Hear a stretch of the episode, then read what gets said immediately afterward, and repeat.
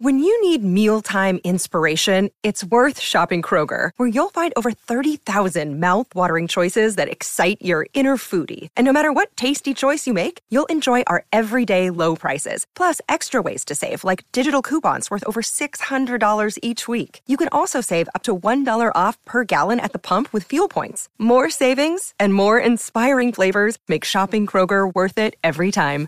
Kroger, fresh for everyone. Fuel restrictions apply.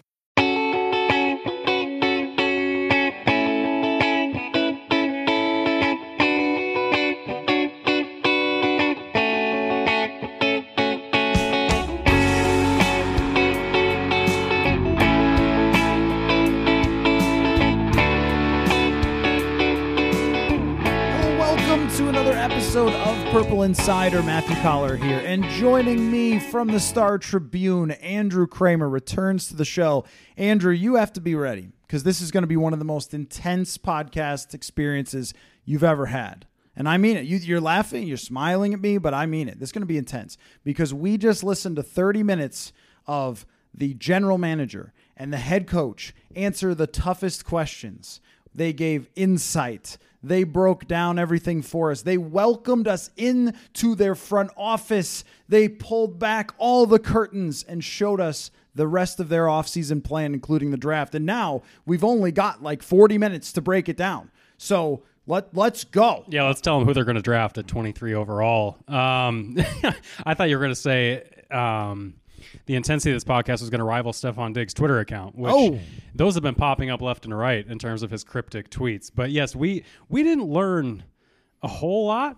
They were non-committal about a lot of things. Um, I do like Kevin O'Connell's candor when he talks about evaluating quarterbacks. If you read between the lines on some of those comments, we can get to quite a bit on that front. But yeah, with all the questions we have about, hey, how are you building this engine in this plane while it's still flying? What's going to happen with Za'Darius? Is Dalvin Cook going to get thrown out of the plane? They're just like, yeah, we'll we'll see. We're not sure yet. Okay, but you know, I, I uh, of course I'm kidding because the goal of every pre-draft press conference from every general manager and head coach is to not really give away your cards. And why would you want to show the rest of the league what your plan is when you're 23rd and there's a lot that's going to happen before you, so you don't want to be saying publicly too loud, well we really want to trade down because that maybe hurts your leverage or whatever. There's like or hey, we really want Hendon Hooker. He's our guy. I mean, you just don't see that very often for a reason. Sometimes somebody spills the beans on something, but I do think, and and this is this maybe trying too hard, but you could tell me. I think that non-committal on stuff is the headline. Like non-committal on Za'Darius Smith actually showing up for workouts and being a part of this team.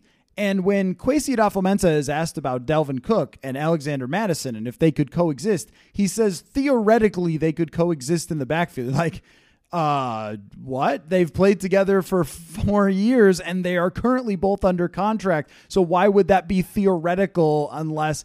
And look, it's not something we don't already know. But I think if they were looking to dispel the idea that those two guys aren't going to be here, that they did not do that in any way. And were also very, like, they were asked directly, did Dalvin Cook tell you he was going to get surgery? And it was, well, I mean, we're very proud of Dalvin for his report card this semester. I mean, it was just like if you wanted to be direct on those answers, there was the opportunity to be there if that was the case. But it was so much like, well, I mean, theoretically. And I think that that is pretty notable. I thought it was interesting that Kevin O'Connell made a, a point to say that it was Dalvin Cook's decision to get surgery. That's kind of, I think he said it was fully up to him or something like that, which goes to show. I mean, it was odd timing on the surgery coming right before a decision would have been coming down on whether or not he's getting traded, kept, uh, or or released, and he gets that injury guarantee regardless because he's still on this roster, but.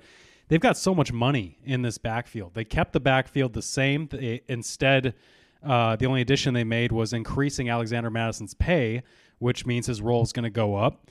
Uh, Dalvin Cook only gets a year older. He's set to earn 10, 11 million dollars, which just makes no sense. So where they're at right now, that non-committalness it screams the quiet part of where we're at. Of hey, we're going to move these guys. We're looking to move these guys, and it, it, seems to be just a matter of time. And the only way I see Dalvin Cook, for instance, staying on this roster is if he somehow accepts a lower number uh, um, to make it work with him and Alexander truly as a one-two tandem, which last year they just weren't. They, this has been Dalvin Cook's backfield. If they're truly going to make it that way with Alexander seemingly getting more run here uh, it's going to be either with a lesser Dalvin Cook or without him at all.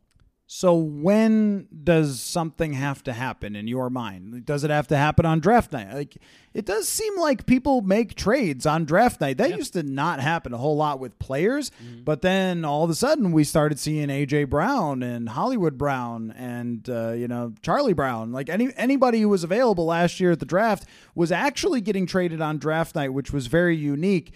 At the same time, it's not going to be draft night number one for Dalvin Cook or Za'Darius Smith. Those guys are not getting first round draft picks.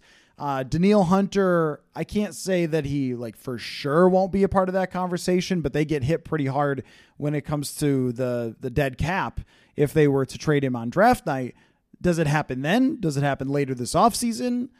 Is there a situation where they just have to draw an end date of like we have to cut you because we have to sign our draft picks? Like how does this play out, you think? Yeah, they. I mean, the next thing they're going to need money for is is the draft picks, as you talk about. It's going to be two to three million bucks to get them under the offseason rules. Uh, you don't need a whole lot to do that. You could extend T.J. Hockenson, and we could be sitting here in training camp, and they could have this exact roster, and we could still be saying this doesn't make sense. What are you doing, with Za'Darius? How you have three starters for two spots with Marcus Davenport and Danielle?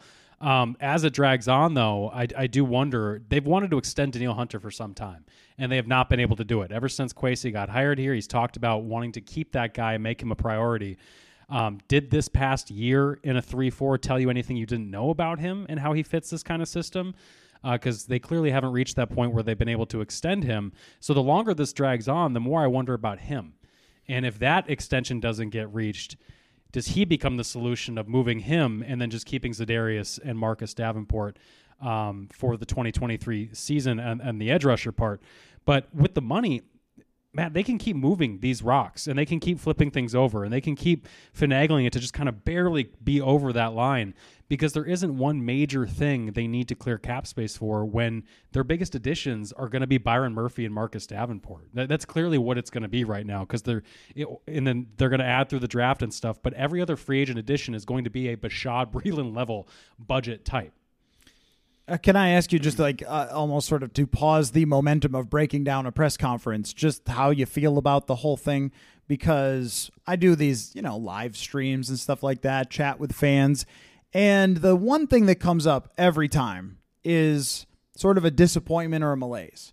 Not that, oh, you blew the whole you know future of the Vikings with this draft or with this offseason, but just, oh, this was kind of it. You ever um like ha- when you're a little kid, you go to a theme park or something and you think like, oh my gosh, there's going to be rides and clowns and food and all this stuff. And then, you know, it's just okay. Maybe there's only one ride you like and you had a good time, but it was not what you were expecting in your mind when you had seen the commercial what, or or a toy. What were you, you ho- the commercial? What were you hoping for? I have a lot of childhood disappointment. I was going to say, what were you what were you hoping yeah. for? No, but I mean, th- well, think about that though. You see the commercial, and yeah. like your your the doll is flying and shooting lasers out of his eyes. Then you get it, and he doesn't do anything, and that's kind of this off season. What? I'm not following you here because all right, look, they haven't extended Kirk Cousins. They they engaged in those contract talks. We've talked about why we're, we're at where we're at with him. I think the drawing the line there, you you talk about non-committal being the headline off of this. Them being non-committal on Kirk is the headline of the offseason. Oh, for sure. Yeah. And that is the change that is imminent and on the horizon. And him just flat out not being under contract beyond this year sets that up. That is the excitement that I you, if you're a fan, I guess my message to people who who feel let down by anything is that that that kind of changed in major changes in organizations. They don't happen with some kind of fanfare and fireworks in March and April. Um, when Patrick Mahomes was traded up for and acquired by the Kansas City Chiefs, nobody was sitting there saying, "Oh boy, they just got a, the next great Tom Brady." Everybody was saying, "Alex Smith just won 13 games. What are you doing? This is kind of weird." All right, well, I guess we'll see where it goes. I, I'm just saying that these things rarely are um, blueprinted and mapped out to the point where you can see this grand uh, uh, scale up to the mountaintop. Are they doing it right? I don't know. I have I have just as many questions as the next guy about what exactly is going on with their plan. How are they going to repair this awful defense? Who is going to be the successor for Kirk Cousins? But if you're looking for any excitement out of this press conference, it's the fact that Kevin O'Connell was willing to sit up there and say what he's looking for in a successor. They were willing to talk about that in a way that in the past they've always kept saying, "Yeah, you know, we love Kirk. Can't wait to get with Kirk." Now it seems like no, this they've clearly drawn a line with him contractually, and they seem to be ready to take that step. And is that step going to be this year or next year? That is going to be the fascinating thing to see. So what I mean is, in the commercial, Lamar is there, and you know, like some big trade up for a quarterback, which I could happen, but Yeah. but I think more people leave in the commercial. You know that they really uh, that they don't give void years out to free agents, and they don't do this. Uh, like competitive rebuild that they just like everything that's not nailed down take it apart and lay the course for your future quarterback which still could happen of course in the draft and go from there. Trade Kirk or something. Like there was so many possibilities and things have not really come to fruition and there still exists these other subjects that float over our heads of well here's other veteran players who are expensive and are they playing for you or not playing for you or what's going on and what's going on with the quarterback. And you're right that i mean the most the most uh, I think likely thing to happen is pretty boring, which is play out this year, draft a quarterback in 2024, and that's what I mean. That it's not necessarily that you the the toy that you bought was bad. It just wasn't like as maybe exciting as you thought it was going to be. But I totally agree with you. It, the way that they talked about the quarterback, and we could play extreme read between the lines here in saying like, well, yeah, we would like to have someone developing behind Kirk, but we all need to buy into that person. So is he like those are the discussions that they're having now. So is he saying that they are all buying into a person or that they would love to draft someone this year, but they really can't because they can't all agree on that person. And this is a draft that has three dudes that everybody seems to agree on and nobody else that has like this consensus. Will Levis, some people think he's going to be a second round pick now. Hendon Hooker, I mean, you know, all of a sudden, just the other day, he's a first round draft pick. So, how are we to know what they're in on? But I think that he was sort of laying it out there of like, yeah, this is this is what we think of that position, which said to me, if the guy was there or is there, we will pick him. That's how it felt to me. It- they were also saying that they don't need the ultimate athletic freak at quarterback, which which I thought was interesting. You know, um, Kevin O'Connell's asked straight up, "Are you looking for more of that mobile?" Ju- the question referenced Justin Fields, and they basically said, "Look, we're we're going to stand by our philosophy and our X's and O's and how we got here." And that says, look at where Kevin O'Connell's come from, from the Rams to here. They didn't get there by having a Lamar Jackson. They didn't get there by having even an Anthony Richardson, perhaps, out of Florida. Um, it's been more of the accuracy that they talked about, the intelligence. Um, uh, Kevin O'Connell referenced the how they go through progressions, how they uh, process information, how they read with their feet and their eyes. All of those things about how they play the position, coming from a former quarterback in Kevin O'Connell, he laid out what he wants, and some of that Kirk does, and it helps explain why they like him. Um, now, would they like a more mobile Kirk? I'm sure they would. It's not hard to be more mobile than Kirk Cousins. Uh, you and I on some days might be more mobile than Kirk, but I think that that's not going to be a north star for them. I don't think they're going to sit there and say we need this kind of quarterback. This is what we're going to go get. And then when you look at the tertiary options in this draft outside of CJ Stroud and Bryce Young, yeah, it's full of question marks. And especially when you put their trait list of that they just told us in this press conference, it's even more full of question marks when you look at those third, fourth, and fifth quarterbacks. I think straight line speed, Kirk's a lot faster than us. Like if you lined it up and we just ran, yeah, yeah. I can make an argument I'm a little more twitchy. Maybe I'm a little more twitchy. Yeah, yeah. But In a phone booth, I might be able to sneak by him. Yeah. Uh, and you know what? I will also say this for Kirk. He takes some hits that I would not prefer. Oh my take. God. a lot of them. oh my God, I would be in IR. I'd be in the ICU after week one. I think Quarter the, one. the MVP of last season was the rib protector. That thing got hit so many times, and Yeah. I mean, he looks like you know, sort of a transformer sometimes with all the gear he wears. But I mean, that's how he stays in the game. But yeah, I, I, so when we talk about these quarterbacks, though, and you try to figure out like what he's talking about and what might fit. Hendon Hooker makes more sense in that context, I think, than anybody else because he is a downfield passer. Mm-hmm. That was his big thing.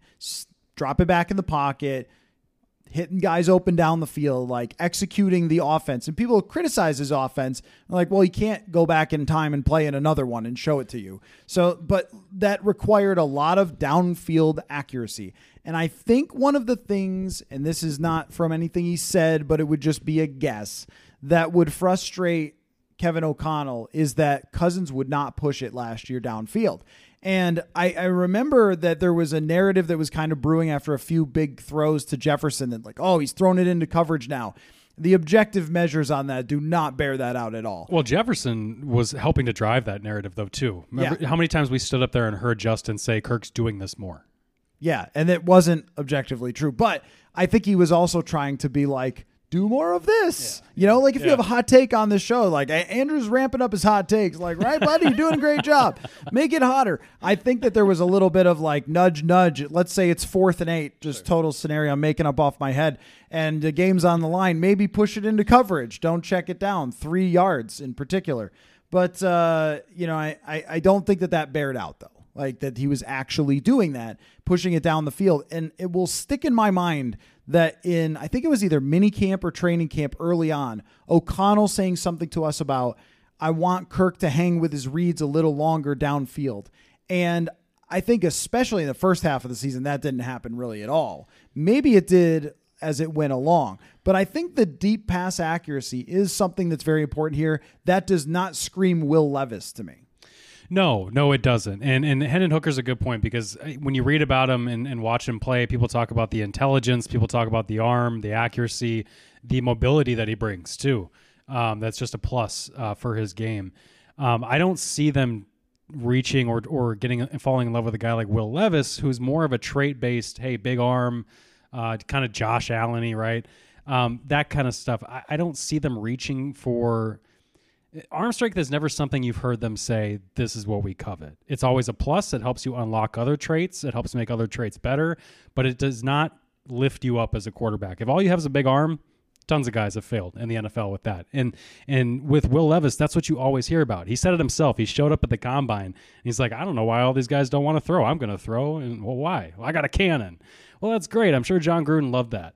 But he's not in the NFL anymore. And a lot of GMs these days are smart enough to know that. And I don't think I don't think you're going to see that guy get overdrafted the way that it seems to be, and I certainly don't expect the Vikings uh, to take a swing on him either. Folks, it's almost time for summer, and I've got something to give you a boost. It's called AG1 by Athletic Greens. I'm giving AG1 a try because I generally eat terribly, and I am no good at all at remembering to take vitamins. So I'm trying to get in better shape during the football offseason, and drinking AG1 in the morning to start my day is a simple way to get rolling. It provides a nice boost of energy right off the bat, so I can get into all the speculation required to report on this team. And once you make it a habit, it is very easy to stick with. AG1 helps with recovery, the immune system, and just overall nutrition. Just mix one scoop with water and you are good to go. And it costs less than $3 a day, almost as good of a deal as signing up for Purple Insider. Look, it's a comprehensive solution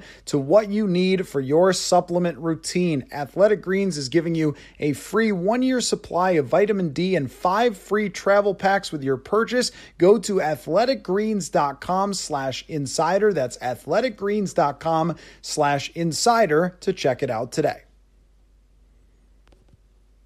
And I do think that if you're looking for, and all of these guys like this, like all the Shanahan's, McVays, they all want someone who can like understand their offense that is not going to go do wild stuff on their own and that's going to make the throws because they believe that it works.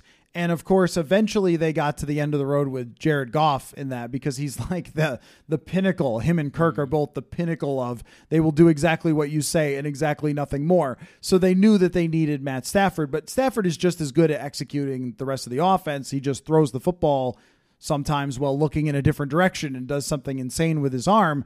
But the question I think is do you set the bar there though? Do you set the bar with a Hendon Hooker of like well, look, the ceiling's not somebody who's a number one overall draft pick. The ceiling is not a megastar. We all agree that the ceiling on Anthony Richardson is the dudes on the cover of Madden, right? Like this guy could be a Daunte Culpepper, like a big superstar uh, quarterback, a Josh Allen. I don't think we think that of Hendon Hooker, but from the perspective of the the whole rookie quarterback contract thing, like is that that bad if the guy is not like Josh Allen, right? You know what I mean? Like th- th- there's this big balance, and then there's this huge cap hit that's going to hit the Vikings next year if Kirk leaves. That would ruin a year of your advantage there. So like, there's a lot of moving parts of this conversation. Yeah, I would say something. I don't think this would be popular among Vikings fans, but if Kirk Cousins were in this draft and and they kind of if if they see a guy in this draft that has what they think is the future of a Kirk Cousins or a Jared Goff, as you mentioned, I wouldn't be too shocked to see them pull the trigger on that guy if their intel is telling them that, hey, you're not going to find that guy in 2024 outside of Caleb Williams or whatever. You're not going to find that guy in the future. If they really fall in love with somebody who's not blue chip, who they don't think is like premier premier, I wouldn't shocked be shocked to see them take that swing. And I don't think that would be them settling for anything. It's the reality of there's only so many of these guys that can operate an NFL offense and succeed. Kirk has already established himself as one of the top 10, 11, 12 guys. That's worth so much in the NFL. Unfortunately for the Vikings, it's worth $35 million a year. And what they don't want to do is have to keep paying that for that. So why not take a guy who at least costs you a lot less for five years of team control? And if he has the ceiling of a Kirk Cousins, that is worth to them so much more at $5 million, $10 million, whatever it's going to be, 20 on a fifth year option, as opposed to the the money that a veteran's costing you right now. Because they're right now trying to turn over a salary cap that had just been mangled paying 10 million dead for Anthony Barr paying 13 million dead for uh, Adam Thielen right now. They need to turn all that over and part of that's getting rid of getting out from under the Kirk Cousins rock. So to answer your question no I don't think they need to be thinking, boy, this is the next Deshaun Watson, Patrick Mahomes to swing for those fences because we just got done hearing Kevin O'Connell say there are many ways to drive a successful offense. We as a coach can find many ways to build around uh, different quarterbacks, and and I think that's why they're going to have kind of an open mindset about these things. They certainly did not pour cold water on the idea. Uh, yeah. Now, I will say that last year at the combine, I remember Kwesi Adofo-Mensah saying, "Oh, we see a lot of good things in this quarterback class," and clearly that was just GM speak because they didn't pick a quarterback. Although you know, like Kenny Pickett was there if they wanted to pick him, but I do think it is relevant to talk about that dead cap hit for Kirk and what the restructure has done to this situation. Because let's say you draft Hendon Hooker. So you still have Kirk. He plays out the year. You go nine and eight or whatever. And then you say, all right, Mr. Hooker, this is now your corner. Uh, I'm sorry, that was terrible. But uh, so awful. just awful, awful, just awful. Um, so Hendon Hooker takes over, but there's still this 28 million dollar dead cap because Kirk left, and so you don't get that advantage right there. And, and does that matter to you? Because like I think for some people it would say it doesn't matter, but and really the third year is when we see the big jump from a lot of quarterbacks. But then Hendon Hooker's like 39 at that point. Like he's old. Look at look at their cap commitments in 2024. It's not a lot. Mm-hmm. It, it's their blank slate really starts next year, and it's going to be eaten up by you know an eventual probably Hockenson extension, Jefferson extension. There's going to be guys you got to add to that, obviously. But what I'm trying to say is if you have any room it really is next year to shove 20 million, what is it, 26 of Kirk's money into next year. I don't think that's that big of a deal. It's the cost of doing business of saying, no, Kirk, we're not going to be beholden to you for another three years, which is what we reported that he wanted. Three years fully guaranteed. They didn't want to do that. They want they were even open to doing two, and he didn't want to do that. He want they came to an impasse of the duration, and so the cost of that of only having one year of him is saying, all right, fine, We'll do the nuclear option, clear this 20 million, just eat it next year because we can afford it much more than you can this year. Um, how you compete this year with this salary cap and this roster, that's the biggest question I got because they have three corners. So when you come to a, an impasse, I've probably used this example before, but I've always thought, and uh, you and I are married men with uh, no uh, thoughts of changing this, and I haven't had many other girlfriends, actually, zero, other than my wife. So I don't have personal experience on this, but I can imagine this situation. Uh, let's say you're dating somebody and uh, you want to move in together. She doesn't really want to move in together. And you're like staying together. You're going on dates, going to movies, going to the theme park. It's as good as you expect. And yet you keep saying like, but but don't you just like don't you just want to move in and like maybe commit to this? She's like, nah, nah, I don't think so. I don't think so. I mean, shouldn't you just end it right there? Like that would be the trade scenario that gets talked about. Like shouldn't you just say, what is the point of us continuing to go to the theme park and go on the Ferris wheel and hold hands if we're never going to move in together, we're never going to get married, we're not going to have a future together? Um, it, all right, why not move on from Kirk right now? Because what if the only reason the only offer you're getting from him is a third rounder that you're going to get next year for him leaving anyway. Uh, what if what if you don't love your options right now in this rookie draft class, and so you're not even going to start the clock right now anyway? Um, Kirk is a placeholder. Uh, obviously, that's that's where he's at right now in his age and with his t- tenure with the Vikings. Um, it's not going to be awkward because of the relationship him and Kevin O'Connell have, and and I really think this is unique. I think if this were Mike Zimmer and Rick Spielman doing this, I wouldn't be shocked if Kirk would have demanded a trade. Um, but right now, I don't think Kirk sees a need to get out, and he might not be happy. He probably isn't happy with where this has gone. Uh, in terms of him feeling like maybe I, I wouldn't be shocked if he felt like he's earned more than this from the Vikings. But with that said, he's smart enough to know that he can keep going on those dates, and his next suitor is watching. His next suitor is going to keep watching, and the Vikings are saying, you know what? If you do well, good for us, right? We win games, and also good for you. You're going to go get the bag from somebody else, and that's where I think it's going to be fine for the Vikings because look, they tried they they shopped him around a little bit last year, and I from what I gathered is they weren't enamored with what what they were getting offered back or even sniffing. So I, I think right now what what's changed that a 13 win team that not a lot of people believed in. So I guess why hold on to him? It's because right now he's worth more to you on this roster and you might end up getting the return for him next year anyway as a compensatory pick. So the compensatory pick thing is confusing. Do you get that if you have void years on a contract is unclear to me, right? Oh, I suppose. Yeah. Yeah, I think if you have void years, I think that that negates. Okay, well, the, it- yeah. Yeah, it, that's a good point. I, I'd forgotten that they obviously added these void years to his Oh, contract. they sure did. Yeah, I totally forgot about that. So if you don't get the third round or compensatory pick, like whatever. Point is, is that if if you think that the third round pick, that who's a third round pick? I'm not saying that they can't turn into guys. I'm just saying if you don't think that what offer you have on the table for him is worth it, Yes. And stop forgetting that he has a no trade clause. I'm so sick of people thinking, and this isn't you. This is obviously fans who say, well, somebody's going to want to give him the bag right now. Just have him negotiate uh, a contract um, and then trade him for that, and then he'll waive it. Like, no, the, I've heard that Kirk loves San Francisco, loves Kyle Shanahan, and I've heard Kirk would be open to getting traded to, to San Francisco. I have not heard that Kirk would be open to getting traded anywhere hmm. else. I mean, Anywhere. Because why? Because he's a year away from picking. Right. Why? Why would he ever? Why would he say no? I'm I'm gonna get rid of another year with Justin Jefferson. I'm gonna move on from him, and I'm just gonna sign right now at the bottom line. No, he'll bet on himself at age 35 with another year of Justin Jefferson and a pass happy offense. Right. This is good for Kirk if he can parlay this into another big deal. I can absolutely see why Kirk would bet on himself here. Oh yeah, I mean, th- Kirk is the business Hall of Famer. Like he knows how him and his agent know how to handle these things brilliantly, and they probably have again because this offense will be good. And I'll add another thing to it that might sound annoying, and I'm sorry for that, but like they're going to be playing from behind next year.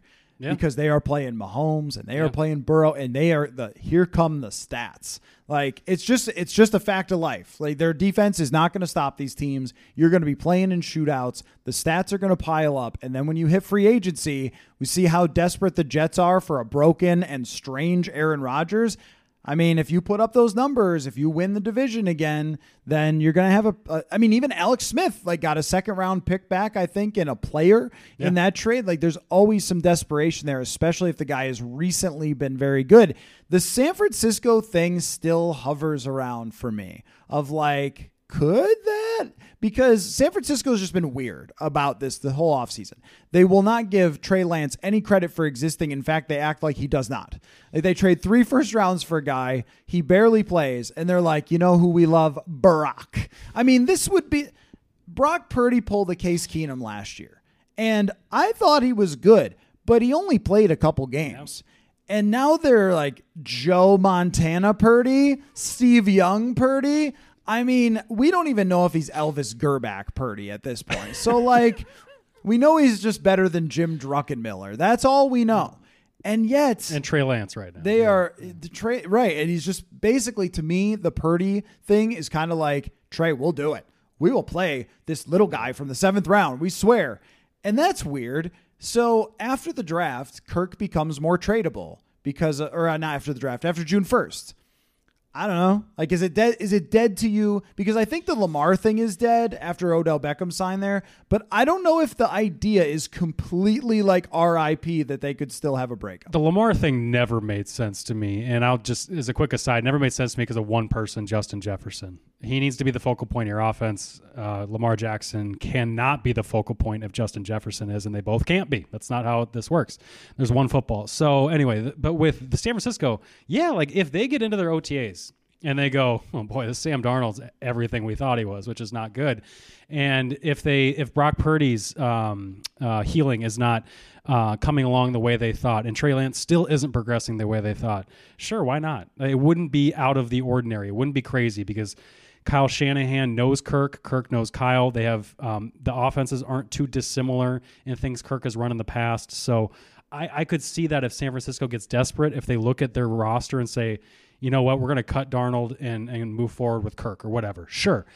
I just think that's the only destination. Yeah. If, if you're holding out for a Kirk trade, I don't think Kirk is going to waive that for anybody else. That's my I'm conject that's conjecture speculation. I, I'm not reporting that, but I really don't think you are you are hoping uh, on a star if you think that that's going to happen. I've never been able to make it fully work in my brain, but it makes more sense now than it ever did. After this impasse, after it's very clear there's an end date. One thing I would say about Kirk, and I and I truly mean this as giving him credit, he does not care. Like if Yeah. if he plays bad on a Sunday night and on Monday ESPN rips him to the ends of the earth, he will go out and play the same way. I'm not saying he doesn't care that they're being mean to him or whatever. I just mean that it won't affect his play. He'll This guy's play seen everything. It's unreal. He's been Like, treated every way. his Yeah. team in Washington Yeah. didn't want to sign him and didn't believe in him. This team here has done Mm-hmm. this play it year to year kind of thing. And last year, you could tell his frustration. It was the least happy I've ever seen a player to have signed an extension last year when he was like, yeah, I guess I got to earn my way to a uh, lifetime, you know, be a lifetime uh, Viking. It's like, oh, okay, man. You know, you are from the Midwest, aren't you? Uh, but, but then he played last year. Like Stefon Diggs skips practice and is like saying there's truth to all rumors, and Kirk just goes and plays the next game. It is remarkable this dude's tunnel vision. So you could see him just operating the offense again and w- whatever and doing his thing. But the feeling that I'm left with is for like us, for narrative purposes, for also big picture, for hey, we could get hit by a meteor next year.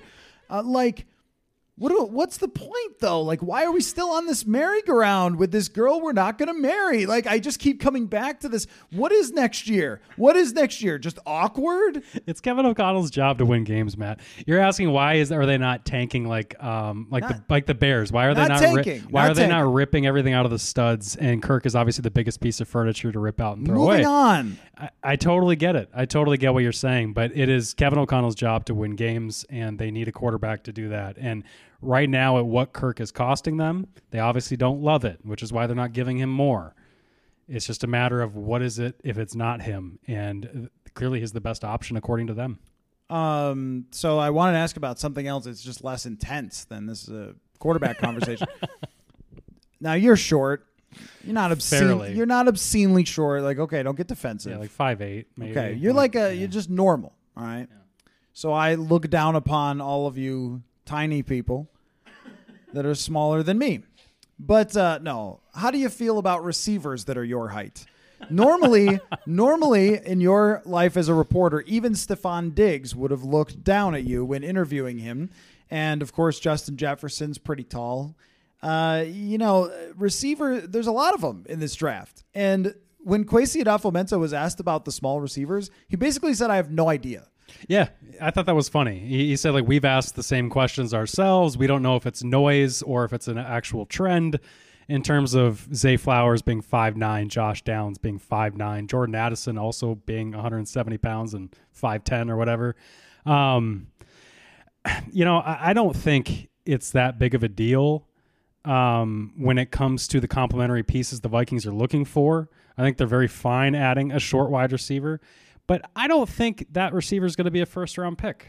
Mm. I don't think, I don't think Kwesi in all the analytical models and trends, and you know he knows obviously eons more than either of us do about what the trends are in the NFL and what says what works. But I don't think drafting a number two receiver or somebody who's not capable of being a number one in the first round is good team building. And maybe it is in, in a pass happy league with the right offense. Maybe this is all of those things.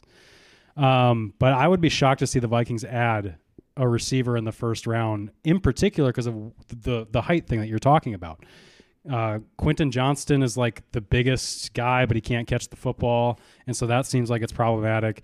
this wide receiver class does not seem to be as well reviewed by the people who would know such things uh, as ones in the past. So if I'm the Vikings, I yeah, I wouldn't be shocked to see them take a receiver, but I don't think it's going to be one of those top guys. See, I think that there's a really good analytical case to take a receiver anyway, which is this that absolutely if you take well, we assume I shouldn't say absolutely. We assume if you take Jordan Addison, he does not become a number one caliber wide receiver. That he's not your Cris Carter to Randy Moss or Antonio Brown or whatever. Yeah. However, do we really know? Because the fifth wide receiver in 2020 was Justin Jefferson, and he is better than all of the other wide receivers. He's also six foot and has arms as long as DeAndre Hopkins. No, I under, I understand that. Yeah. And there are some receivers in this class that yeah. are not like small people. So like the, you know there are some, yep. but yep. Even, let's even say though that the prognostications are correct, of which meh sometimes they are, sometimes they're not. But let's even say.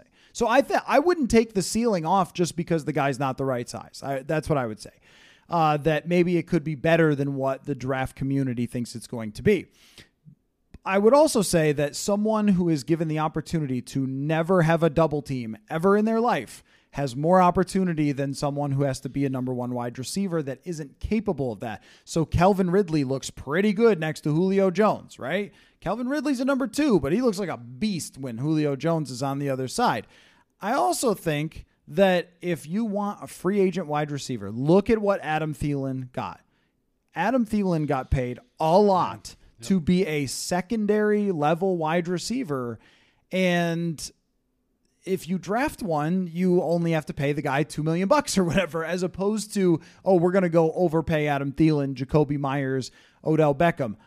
I think that there is an economics case, and this is why I have kind of thought maybe they'll do this to take a wide receiver. But I also think that based on this group, trading down is probably the way to do it. Yeah, and, and you mentioned like yeah, there are guys later. Um, uh, I think of Cedric Tillman out of Tennessee is one yeah. that's come up a lot as, as one of these like six three big possession kind of guys who do stand out as a potential mid rounder, and that that fits a lot with what the Vikings need. They need somebody who's going to win those solo matchups in ways that they too often had to rely on T.J. Hockenson, who, as you see, when it's fourth and eight and he needs to chip and Tough. he doesn't become a primary read when he needs to help you pass protect. Theoretically, when it's fourth and not, you're not referring to anything specific. Theoretically, uh, it leads you to Kurt Warner breaking down your playoff loss and saying that guy should never be thrown to. Tough. Um, so yeah, they need more options to win like that. And and Adam Thielen showed last year that he's he's 32. I mean, the gas just wasn't in the tank. I think he was dealing with some injuries too last year, and that's what happens when you're 32 years old. So yeah, they need to find somebody there. And, and I like your point about how maybe this is an offense that can make a number two wide receiver worth that kind of first round pick. And I think the frequency of passing, certainly, uh, the shadow of Justin Jefferson certainly would help. Um, what Justin Jefferson also does, though, for you is that I don't think you need a certain prototype. I talk about the size, that would help, but so would the speed, right? Another guy who could catch a go ball. When you have an alpha that can do everything, you can suddenly fit anything under the hood, right? And make it work in terms of the schematics, I would think. And that's a- actually what Kevin O'Connell was really saying mm. in that answer was he was saying like it's my job as a coach to take the things a guy can do well. And he does come from a place where they drafted Tutu Atwell. Now that didn't work out, but yeah, yeah. I, you know they did. Like they yep. didn't they were yep. not against the size element of it. So if it is Like, are the odds of a Josh Downs working out way better for this team than another team? Of course. And not only that, but you're going to have an accurate quarterback, assuming Kirk is here, to get you the ball right away. Somebody who's in command of the offense that can tell you what route to run if you don't know as a rookie. Right. I mean, th- these are things that are that are uh, major compliments to Kirk. I mean, he's mm-hmm. so accurate and he's so detailed. He knows every bit of an offense. And uh, when they've been miking up these XFL players, you see how often the quarterback has to tell people what they're supposed to do on a play. And I think that probably happens a decent amount in the NFL sometimes where there's confusion or noise or whatever. And he's always going to help out a rookie. So, uh, yeah, I mean, I think that there's a really good argument for doing that, but probably just spending 23 and then sitting on your hands till 87 just does not seem like that's something Kwesi's going to do. No, that's a good point. They need more picks. They have five of them. Uh, the only way to do it, or the best way to do it, is moving that top pick at 23, and they just need defenders. I mean, this cupboard is so bare that uh, how do you feel about is this roster even worth starting that quarterback clock right now for? or is it worth using this draft to try to uh, replenish the defense? Yeah. They have three corners on this roster right now. All of them were acquired in the last 14 months of this new leadership. That's they have nobody the previous regime signed as a corner under is, contract. Is Keaton Barnes still here? Uh, maybe maybe Barnes is still. So maybe there's four. four Tay Gowan, are you sleeping on Tay Gowan? Point is, is the that disrespect. They, they have moved on from everybody that was acquired at corner under the previous regime. They could spend all five of their draft picks at corner, and I'd be like, well, I can't argue with that. What's Tre Roberson up to these, these days? Former Indiana quarterback turned cornerback. Um, so I, I to your point about trading back, though, yeah, they need to do it, and I, I just don't know either if it would make sense of swinging at an offensive position when you had the seventh ranked offense and you're returning everybody this year. What was the tanker Tankersley? Quarter Cordrea Cordrea yeah Cordrea Tankersley. What an era! Former Dolphins draft pick. That was.